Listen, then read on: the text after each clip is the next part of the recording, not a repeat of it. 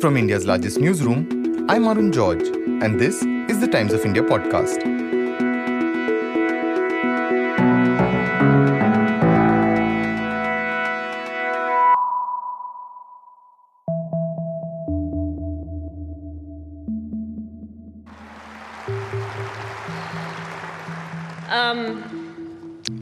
I'm still going to play a couple more tournaments, but my journey of my professional career started in Melbourne. Sorry, guys.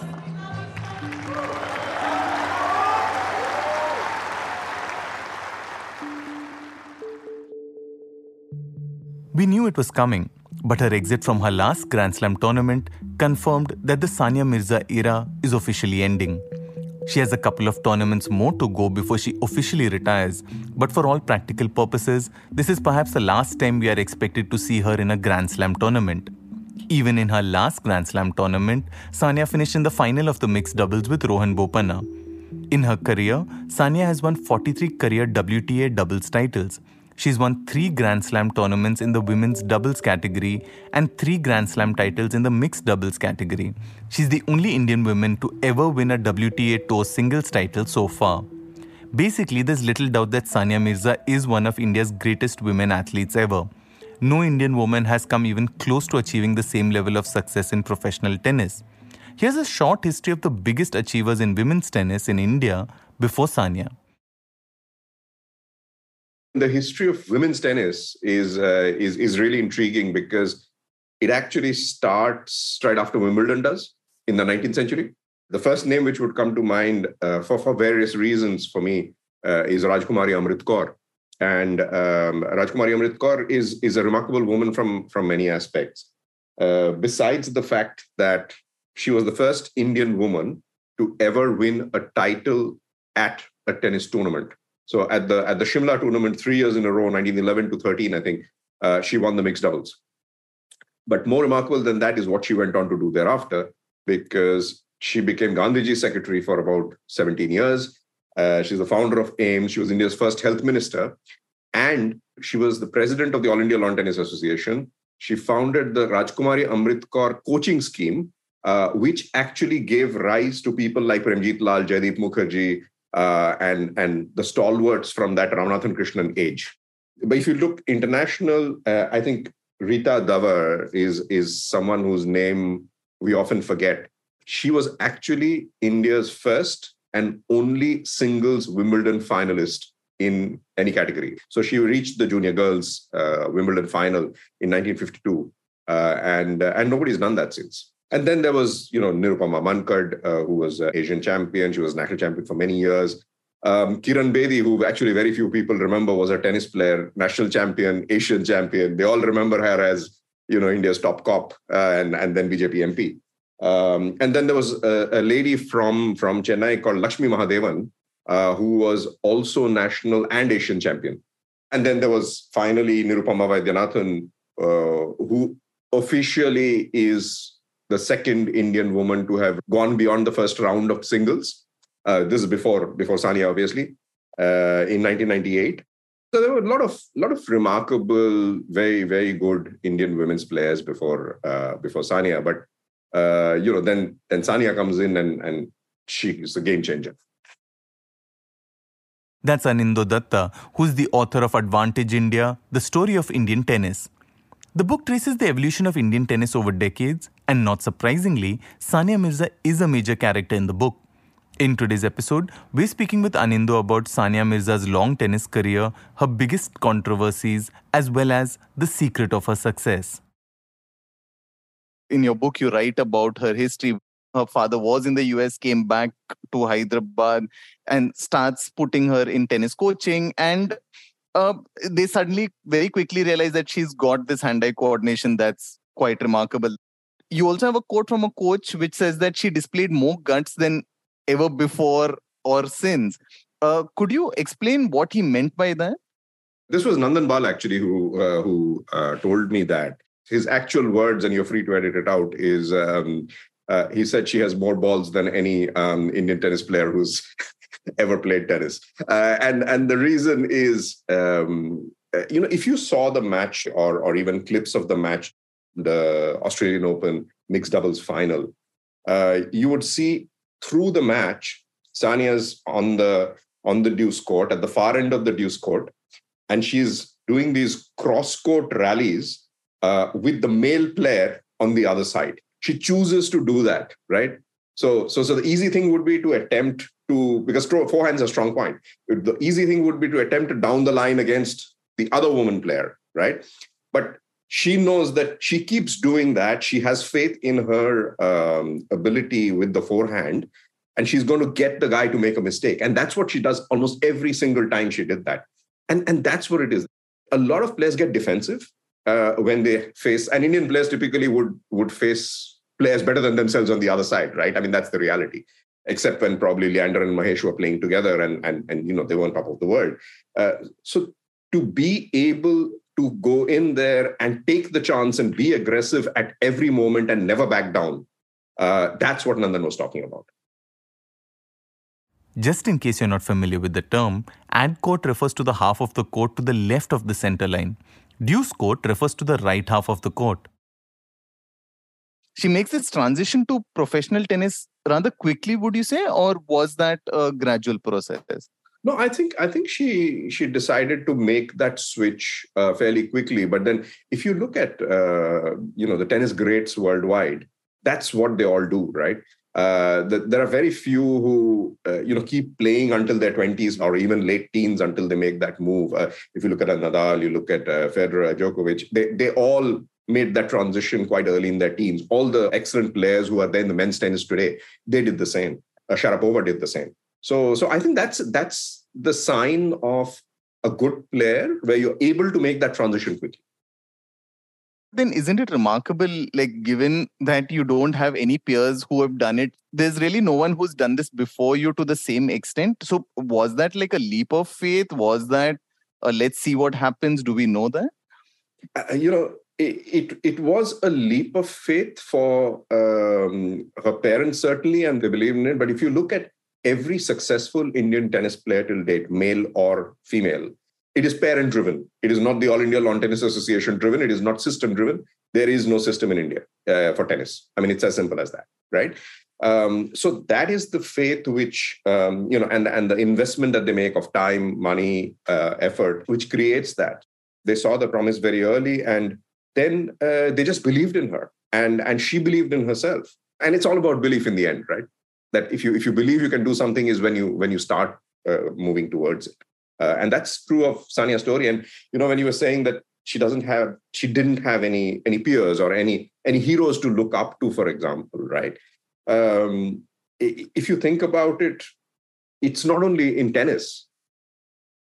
There was no Indian remotely close to being number one in any sport anywhere in the world when Sania got there, right? So it makes that an even more remarkable journey, in my view.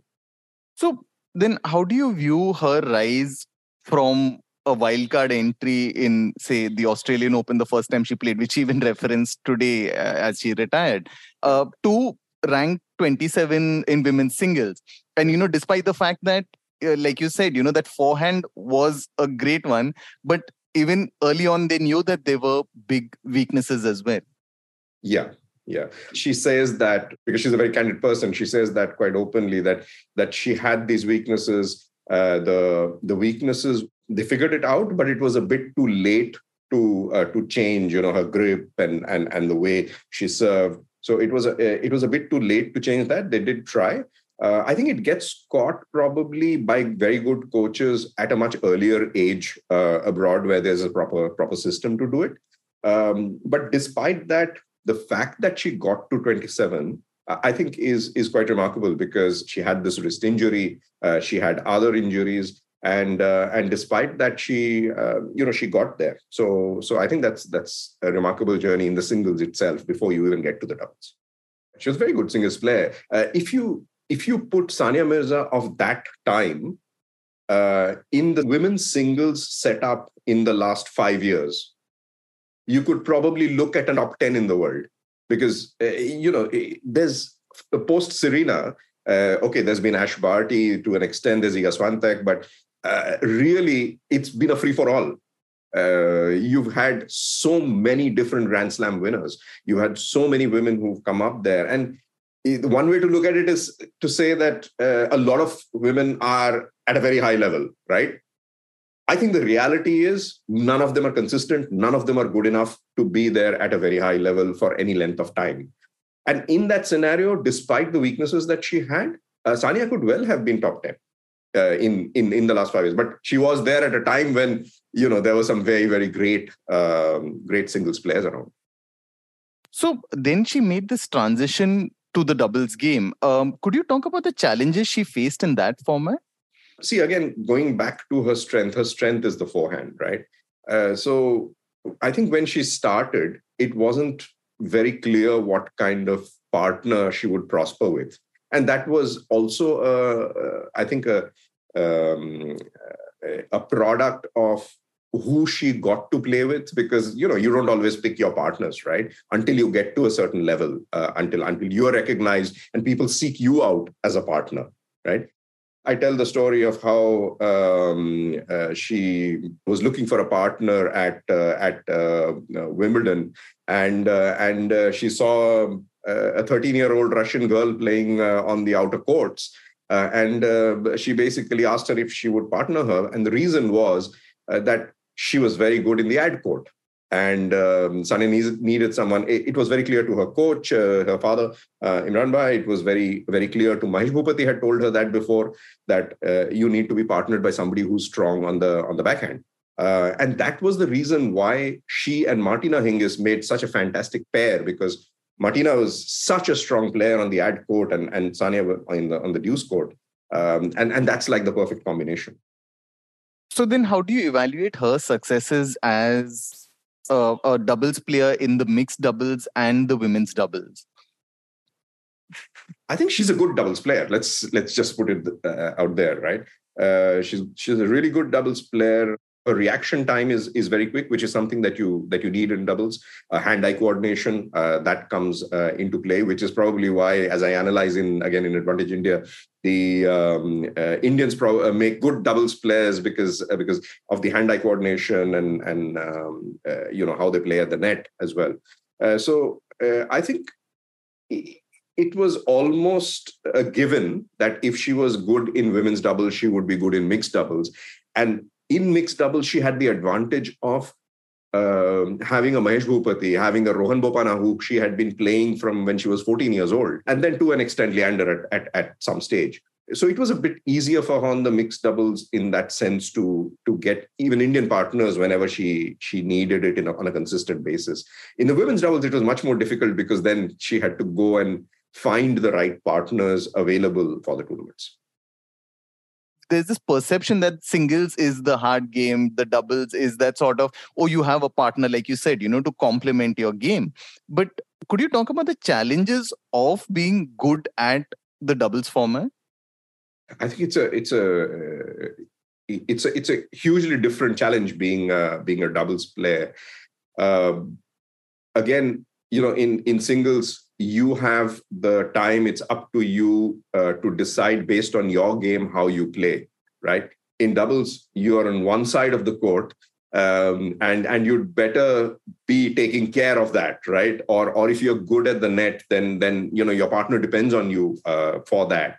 And I think it takes a certain mentality to be a good team player as well, and then thinking very quickly on your feet. You've got two extremely good players. If you get to that level, you're always playing the world number one, world number two, world number five, whatever. You've got two extremely good players in front of you. Sometimes they're pretty big. And how do you get the ball past them? What are the most inventive things that you could be thinking of? And in perfect coordination with your partner, which is why a lot of singles players don't make good doubles players. I point that out again in the book when I analyzed the singles greats. Nadal's actually a far better doubles player than Djokovic. It just comes naturally to him. And it doesn't. There's nothing good or bad about it. It's just how people play their games, right? Do you think then in that sense that pairing with Martina Hingis, which literally seems to have happened in a locker room almost, like there was no guarantee of success in that, despite the fact that she was pairing with a Martina Hingis then, right? It wasn't like a easy way. Remember, Martina was making a comeback, right? Mm. So, the Martina Hingis of then wasn't the same as the Martina Hingis, 10 years before. Mm. But yeah, I mean, that's how serendipity happens, right? I mean, you have a strategy, you think it might be the right person, you go for it, and it works and it gels, right? It was the same with Leander and Martina Navratilova. I think they made an amazing pair, and Martina's gone on record to say that she was the one who asked Leander to play with her. It's just sometimes with experience you say that, okay, this person could work well with me, and then it works. But it also helped that Sania was at that level where she could talk to Martina Hingis and be taken seriously. I absolutely. That's what I was saying before, that, you come to a stage where you can have those conversations. You can walk up to the person that you want to play with and say that, play with me, right? And once you get to that stage, I think that's how really, really good doubles teams are formed. Then what for you explains Sania's longevity, given the number of injuries she's had? Even in her final year, she's reaching the finals of a Grand Slam tournament, of final matches in the final of a Grand Slam, which is not really the farewell most people get. How does she maintain herself at that level? Well, I think there are several things here. One is she works extremely hard, and playing at this level doesn't come without that work ethic, right? So she has the same work ethic today as she probably did 15 years ago, subject to, obviously, a body which is 15, 20 years older. Second, and to me, the most important thing, and this is something I remember Vijay Amritraj telling me about Nadal, that Nadal's game is the 6 inches between his years. And it's not only about the brain, it's about the mental strength. And Sania has tremendous mental strength and determination.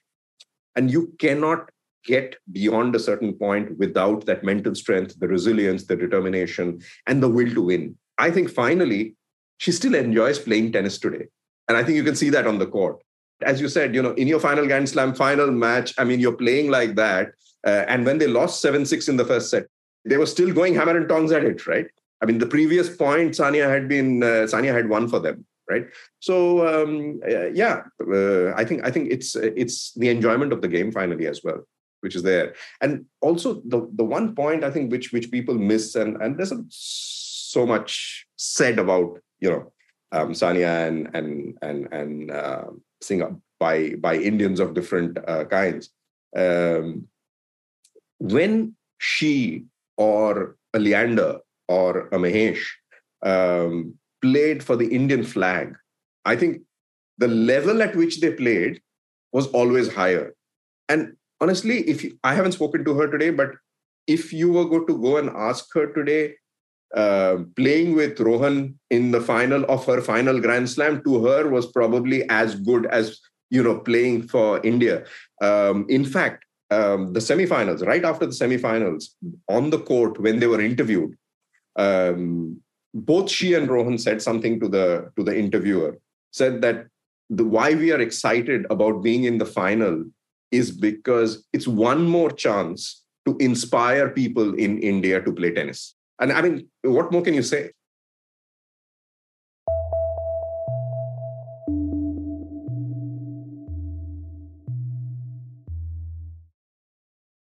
But with Sania's career, there's also one aspect which has dogged her throughout, which is controversy.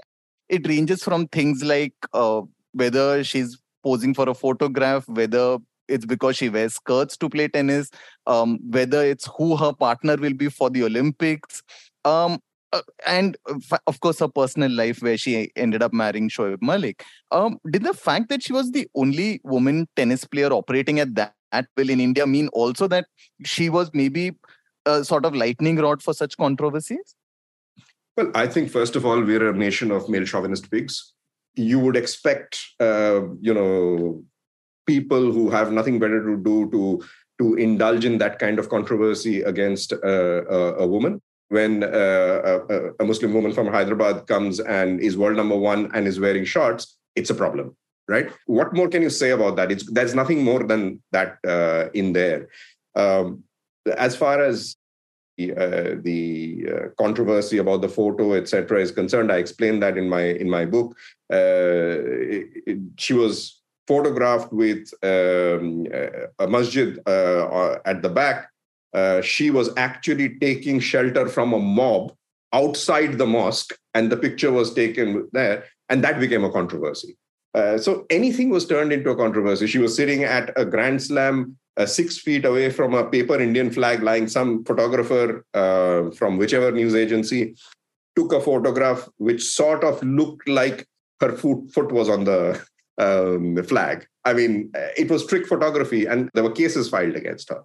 And would it have been done for a non-Muslim, non-woman? Maybe not. So I think it's a reflection of the societal problems we have more than anything else.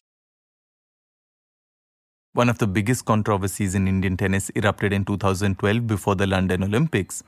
Both Mahesh Bhupathi and Rohan Bopanna refused to partner Leander Paes in the men's doubles since they were already playing together in various tournaments. In a bid to pacify Paes, the Indian Tennis Association said he would partner Sania Mirza in the mixed doubles.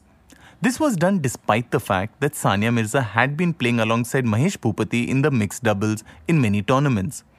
What was remarkable about the incident was that Sania issued a press release slamming Paes, Bhupathi and the Indian tennis establishment for their handling of the situation. Anindya says the entire incident not only cost India medals in tennis at the Olympics, but was also a very raw deal for Sania. How do you view that Olympic pairing in which, Bhupathi banks out of pairing with her, she's suddenly paired with Leander Paes, and she has to bring out a press release saying that I don't even know really what's going on? Yeah, that was very unfortunate. She got caught in the crossfire between Leander and Mahesh at that point in time. It was just that she wanted to play with Mahesh. And the situation became such that, Mahesh had to make a choice. And he made the choice which didn't include her. So then she ended up playing with Leander, and it was a complete mess up of the whole Leander-Mahesh situation at that point in time. And she was left alone to manage it, which is very unfortunate. I think that was a year when we had a real chance at an Olympic. All of them were at their peak. We had a really good chance at getting an Olympic mixed doubles medal. Even doubles, if Leander and Mahesh had played properly together. And you mentioned this earlier, that the fact that Indian tennis doesn't exist as a system, it broadly has been parent-driven so far. Was that instance real instance of how Indian tennis has mismanaged, say, someone like a Sania Mirza? I don't think there's any management. Forget about mismanagement, right? Does the association actually manage any of these players? What contribution do they have to these players doing what they do? And it's not new. This has been the case from the 1950s, 60s, whatever. It's very unfortunate, and tennis in India will only grow the way that shooting is doing, or archery is doing, or wrestling is doing, when the government and the association get their act together and start create an ecosystem for the sport. In every country that you can look at where, many, many tennis players come out of, you look at Spain, for example, and it was because of governmental intervention and creation of a system near the Barcelona Olympics that really paved the way for that whole ecosystem of all these Spanish players, male and female, who come out. How do you view her handling of all these controversies through her career? I think she's actually handled them very maturely from when she was quite young. People have come out in, journalists have really been supportive of her at particularly toxic points when controversies have been created from nothing and she's been in a bad shape. They've come in and really spoken out for her. So I think that sort of shows the high regard in which people hold her. All other times when she's been able to manage it, as you said, the example being the 2012 where she releases her own press release. That's a very brave thing to do, right? in mid-career. But she goes ahead and does that. So I think she's handled it very well to the extent that it was possible. Yeah. We're speaking at that sort of end of Sania Mirza's career, but do you think that so far she's gotten her due as an Indian superstar in a sport? I think she has. You know, I think if she looks back at her career and how Indians look at her, largely, you know, leave aside the factions which have nothing better to do than, you know, talk about her personal life. But if you look at her tennis and as a tennis player, what she has achieved and the adulation she has got, I think the acknowledgement she has got from India of being India's first world champion in any sport, and how she's been the flag bearer and she's paved the way for a Sindhu, Saina Nehwal, all the women in different sports who have come after her, right? So I think she would be happy with how her career has gone and what she's got from life. Given you are, like you said, updating your book, how do you end Sania Mirza's chapter in a sense? Well, you'll have to read that, right? wait for a month or so and you'll find out. and her last tournament is also in Dubai, which is now her hometown. So hopefully she does very well there.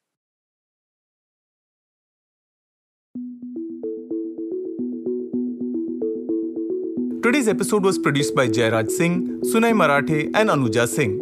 For a daily spotlight on people, ideas and stories that matter, subscribe to us. We're available on TOI+, Spotify, Apple, Google Podcasts and all other platforms of your choice. For any news tips, email us at toipodcast@timesinternet.in.